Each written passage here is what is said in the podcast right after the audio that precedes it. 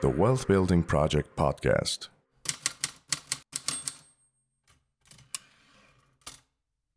Hi, everyone. Thanks for jumping on today. My name is John Very. I'm your host, and you're watching the Wealth Building Project, an education by experience system focused on three pillars sales wisdom, financial literacy, and personal development. This is episode number five. If you're tuning in now for the first time, please go back and watch episodes one to four. In each episode, I do my absolute best to try to keep everything real simple, real clear, and real easy to understand, keeping in the themes of our three pillars while telling a story you could follow. In episode one, we talked about the movement we're creating, the Wealth Building Project. We talked about the Wealth Building Project as a mission, much more about giving than receiving. We discussed how the Wealth Building Project is really just a metaphor for life. Everyone has got their own version of the Wealth Building Project. In episode two, we talked about ways to jumpstart your personal development crusade, like how to start feeling good about yourself and with others, and really helping you discover your place by helping you better connect with yourself and your mission. Personal development is really very broadly defined, but many of the things we talk about in episode two will help you establish that roadmap, which will help you become your best version of the wealth building project. Okay, so in episode three, we talked about how to make more money, and it all starts with you making a very necessary first step, which many people are not willing to do. We talk about getting involved in direct sales first. We keep it real simple. If you cannot sell yourself, or you're not willing to sell a product, or you're not in a business where you can increase income, or your entrepreneurship crusade is not paying the bills, you need to call a timeout and recalibrate. If you cannot generate income to live on, then forget about the influencers trying to define for you what they think passive income means. In episode number four, we talked about how to get the first win, which is basically the starting point to building wealth. When I refer to the win, I'm discussing what I think you should do every single day to monitor your spending behaviors so you can save and store money for investment. You have to think back in life to any moment or individual who may have given you the confidence you needed to make the change you were thinking about, but was not sure how to make it happen. These people are mostly the people who gave you the impetus to make the change. Not everyone is fortunate to have these mentors or this type of positive influence, but this is why the Wealth Building Project exists. You have to think back to the individual who spoke highly of you, gave you confidence, made you think a few extra times before acting on anything so you could develop confidence and then momentum so you could change. In episode five, today's episode, we're going to keep the story rolling. The idea is to look at your life in a time capsule. My goal with this podcast in general is to talk to my younger self. It really doesn't matter which younger self I'm speaking to either, right? You could be 17 years old talking to your 10 year old self, knowing what you know today at the age 17. Or you could be 27 years old talking to your 17 year old self, knowing what you know at the age of 27, right? You could be 40 talking to your 24 year old self, for example, or 27 year old self. You could be 50 talking to your 40 year old self, and you could be 50 talking to your 49 year old self a day ago, right? The problem is, too many times, we don't know our direction in life, no matter what age we're at or from one day to the next. We never get the training to do it, or there are a million things that sidetrack us. So here's the one point of today's episode as it relates to getting your financial matters in order and establishing financial wealth through your very own version of the wealth building project, which might look very different from your neighbor's version or your friend's version or your family member's version. You need to think closely about the word value. Value equals equity, and you will never build real financial wealth without equity. no matter what age you're at, and it's never too late to think about value. It's never too late to think about value. Let me give you the best example I know. Warren Buffett, the chairman of Berkshire Hathaway, most people know. If you don't, Buffett established the majority of his financial wealth starting at the age of 50 years old. He's one of the most world renowned investors of our lifetime and the seventh wealthiest person in the world today. I could do thousands of podcasts covering just his material and the power of his brand and marketing alone as it relates to value alone. Buffett has a lot of strategies, but the one I think that is most important when it comes to establishing a nucleus for wealth is his ability to recognize value and using leverage to create a compounding effect. We won't get into the word leverage today, but it's probably one of the most important words and principles to building financial wealth. Today, Buffett is 93 years old and worth over 120 billion simply due to his ability to connect with long-term value better than anyone else. Again, I could write a thesis on Buffett and his profound impact to the financial free world. The key point is this Buffett had started investing in Berkshire Hathaway, an old rundown New Bedford, Mass textile company in 1962, which ironically was his worst investment at the time. He was able to garner control of the entire operation in 1965. The bottom line is this when Buffett took, took control of Berkshire Hathaway in 1965, shares were valued at about $19 a share. Today, Class A shares for Berkshire Hathaway trade for around $459,800 a share, which represents a mind boggling return of 2,400,000% of your money. It's ridiculous. So that means $100 invested in 1965 would now be worth roughly 2.42 million. By buying shares of businesses that are well below their intrinsic values relative to the price for those shares, he was able to create compound value and not just compound interest. He's famous for, for his saying, it's far better to buy a wonderful company at a fair price than a fair company at a wonderful price. All he's done is collected several, several valuable companies using shareholder capital that is leverage with a strategy to basically hold them forever and use the investment dividends to invest back into his holding company, Berkshire Hathaway. So his $120 billion net worth is the result of the value of Berkshire Hathaway today. So he has created two massive wealth building strategies. Number one, a massively valuable holding company based on a group of massively valuable companies that comprise Berkshire Hathaway. Number two, a massively valuable track record where his every move, including his bowel movements, move economies. That valuable track record alone and that name, Warren Buffett, make him one of the most valuable and revered financial brands on the planet. So there was an interview Buffett did a long time ago, and at that time he was worth about 30 billion. He was asked a question by an audience member. Mr. Buffett, how did you get 30 billion dollars? He was asked. And Buffett's answer was very simple. Start young.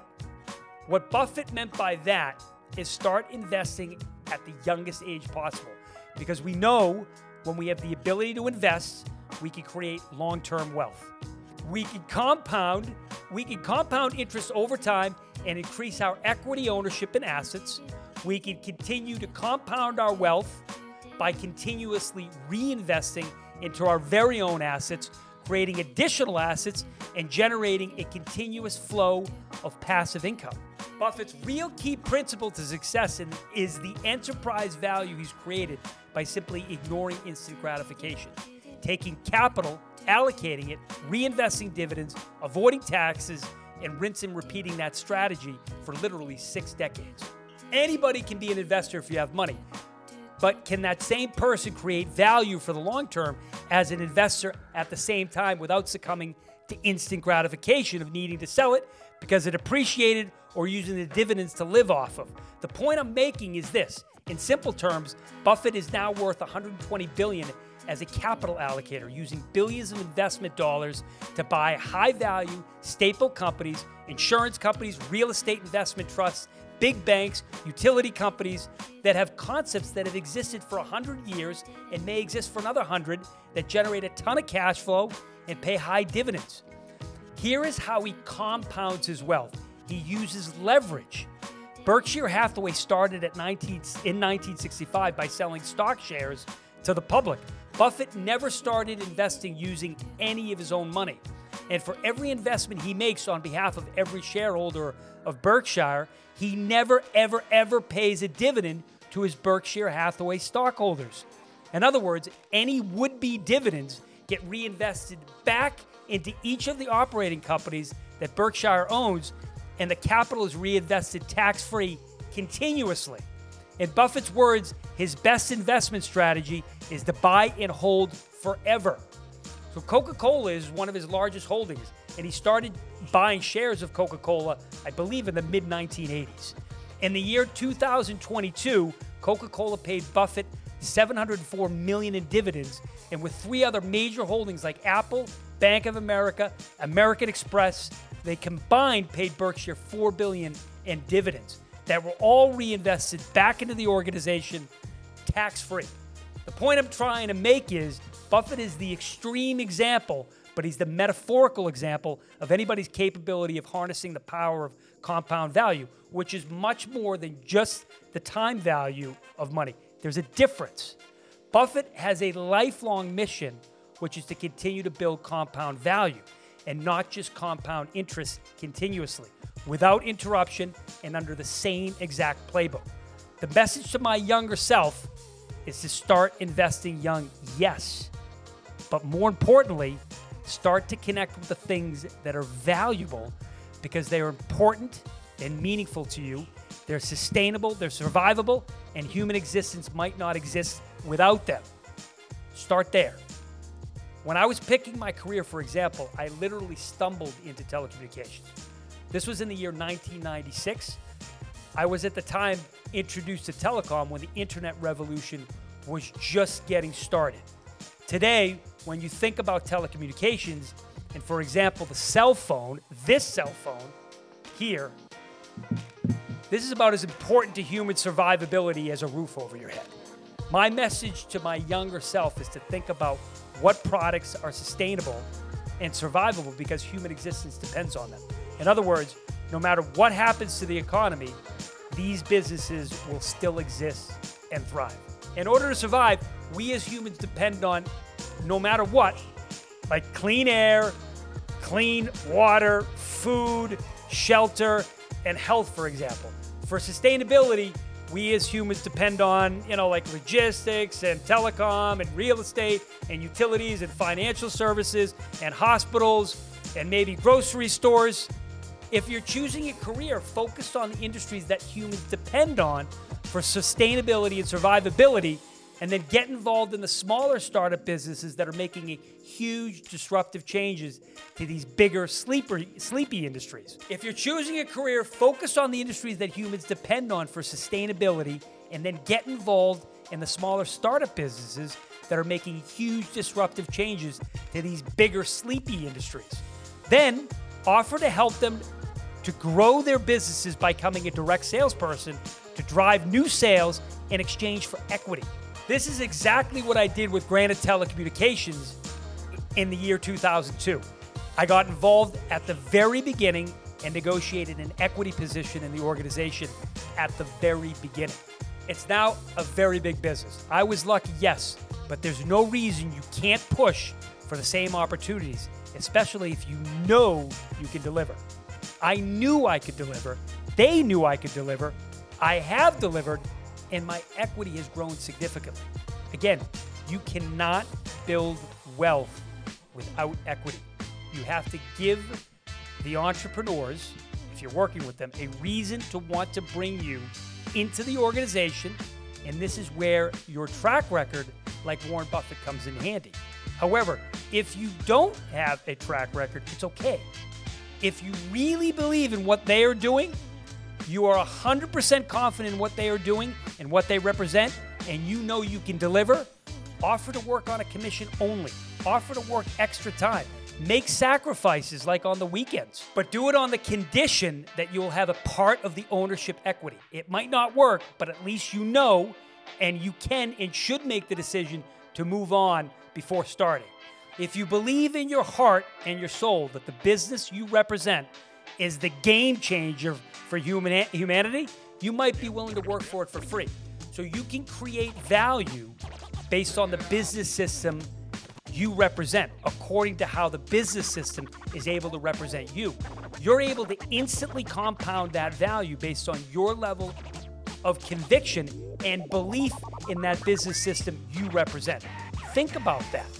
Using the Warren Buffett example, if money had no importance, imagine how valuable you could make something where money had zero importance. Now, just reverse engineer that mindset in order to start connecting with the things most important to you. Right? So, what would you do if money did not matter? Would you still be at your day job, for example? Right? We, we said it many times before. I know I've said it many times before, and probably on previous episodes. Ask your younger self this, better yet, write an official note dated and time stamped. Why do I get up every day to do what I do?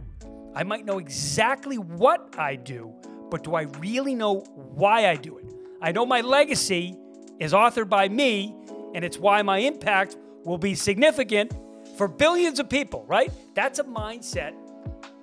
It's called compound value, not just compound interest. So, what would I do with my life if money were no object? If I could focus and make my why my only object, and not the money that may or may not come with it, could I realize something more fulfilling? What if the impact of whatever I do right now gives me no money now, but a huge financial gain could be realized in 10 years, for example? Would I make the sacrifice? Most people will not. They say overnight success, it takes 10 years, but if the impact of your work were felt 20 years later, do you think you could change the world? Ask yourself that question. I've said it before if my why is strong enough, my how will always reveal itself. So here are some of the things I Googled how I can do if money were not my issue. So the first thing I, I, I, I saw, you know, was live in a different part of the world, go to space, buy an island, cure a disease, figure out a way to feed every hungry person on the planet, stop a war, might come in handy now, stop global warming and environmental ca- catastrophes, stop a comet from plowing into the planet, raise the global standard of living, help educate those who do not have access to an education, always look my best, eat and drink only at the highest and healthiest quality figure out a way to live forever. Now, if I had the money, I might be able to do some of those things today. If my horizon expands and I'm no longer limited to a specific timeline, the compounding effect starts to take place. I can shift my why to a compound value based standard and not just a money standard or a compound interest based standard. If I had compound value, with a forever timeline, meaning beyond my lifetime, I would bet I'd be able to do a lot more of these things on that list. Warren Buffett will give away 100% of his fortune to charities at his passing because that's what's important to him. You could be assured his real net worth is the legacy he will leave. You can also be assured once Warren Buffett's gifting happens, and these charities are endowed by his gifts, a compounding value for those beneficiaries will take place, or at least it should. If you're not already firmly convinced about the value you can deliver, you need to write the notes to your younger self with dates and timestamps. Here's the book to do it. Mine says The Wealth Building Project, right? This is your miniature time capsule a short journal time stamped with actions that you can review as frequently as you want. No matter what age you're at, you need to connect or reconnect with the things that are most valuable to you because you are really good at them and the impact you will make will be profound, so profound it will create huge ripple effects that will compound over time. This is almost never just about money. Your money, your job, and your business is worth very little without the impact of compound value. No matter how much time you trade for money, it will never outdo the power of the investment you make in yourself first, and then your team, and then your assets you attach yourself to. Your organization is a function of you, and you either work for the organization or the organization works for you. When you trade your time for money only and there's no equity, you dilute your value system, and it becomes a very, very expensive personal decision. You might have a team that you support within a company as an employee, for example, and that might be valuable to the company you represent and to your ability to grow within the company. However, when the company is not yours or you're not taking part in the equity of the organization, you're building somebody else's value system. So when you trade your time for a paycheck, you make someone else's dreams possible, but never yours. If you trade your time for equity, you connect instantaneously to your compound value system. So it's like, I believe it's like turning a fire hose on. You establish not only a connection to what you're doing in building, it becomes a huge part of who you are. So it's up to you to determine how you scale, which by and large is attributed to the conviction you have in what you do and your ability to deliver as a leader. You are 100% locked into your ability to execute, your team's willingness to buy into you as a leader, and your willingness to buy into them to help you establish a healthy culture. You take small customer wins and you turn them into big wins, and then you continue to validate the efforts of everyone involved, even when the results might be losses. You build confidence and you build momentum when your compound value system is in play, even when you're faced with some losses. So here's an exercise you could take from this episode. Write down in this journal the wealth building project, right? John Very's compound value system. Add the date, November 9, 2023. Journal entry number one Dear John, this is a note from your older self, and it's only from two days into the future. These are the three things to think about the next time you read this before making an additional journal entry to your compound value system. Number one, no matter how much financial wealth you build or think you can build, please try to stop and smell the roses often. Don't overwork yourself. If you have kids or a life partner, they won't remember you staying late at the office. They will remember the moments you paid attention to them. They will remember the moments you shared with them. Save those videos and photos you had of that recent vacation and watch them often, and especially if you're feeling down. This is a compound value system. Number two, find your safe zone and visit it once per day for one hour alone. This is the place where you can totally relax and let go. This might be an activity like driving in your car for no other reason than to just listen to your favorite music. This is the place where you can tune everything out because it's the place that makes you and your body feel good. This is a compound value system. Number three, be careful of behaviors that will drive you to the people you should not be with, where you run the risk of making life altering or even life ending decisions. As crazy as that sounds. Your life could change in literally a snap of your fingers. We all know this. With one bad decision. Think once, twice, and three times before making any decisions, especially the important ones. Seek advice from others before you do too. This is a compound value system. So, now, so you're asking, what does this have to do with the podcast and the note to my younger self? The note to yourself, in hindsight, operates a lot like a gratitude journal, which we'll get into in later episodes. But the bottom line for episode number five here is this the compound value system operates in all facets of your life. It doesn't have to be material, it doesn't have to be about money or equity or wealth creation. The impact of any decision you make in life has a compounding effect. It's up to you to interpret what it means and make the absolute best of it.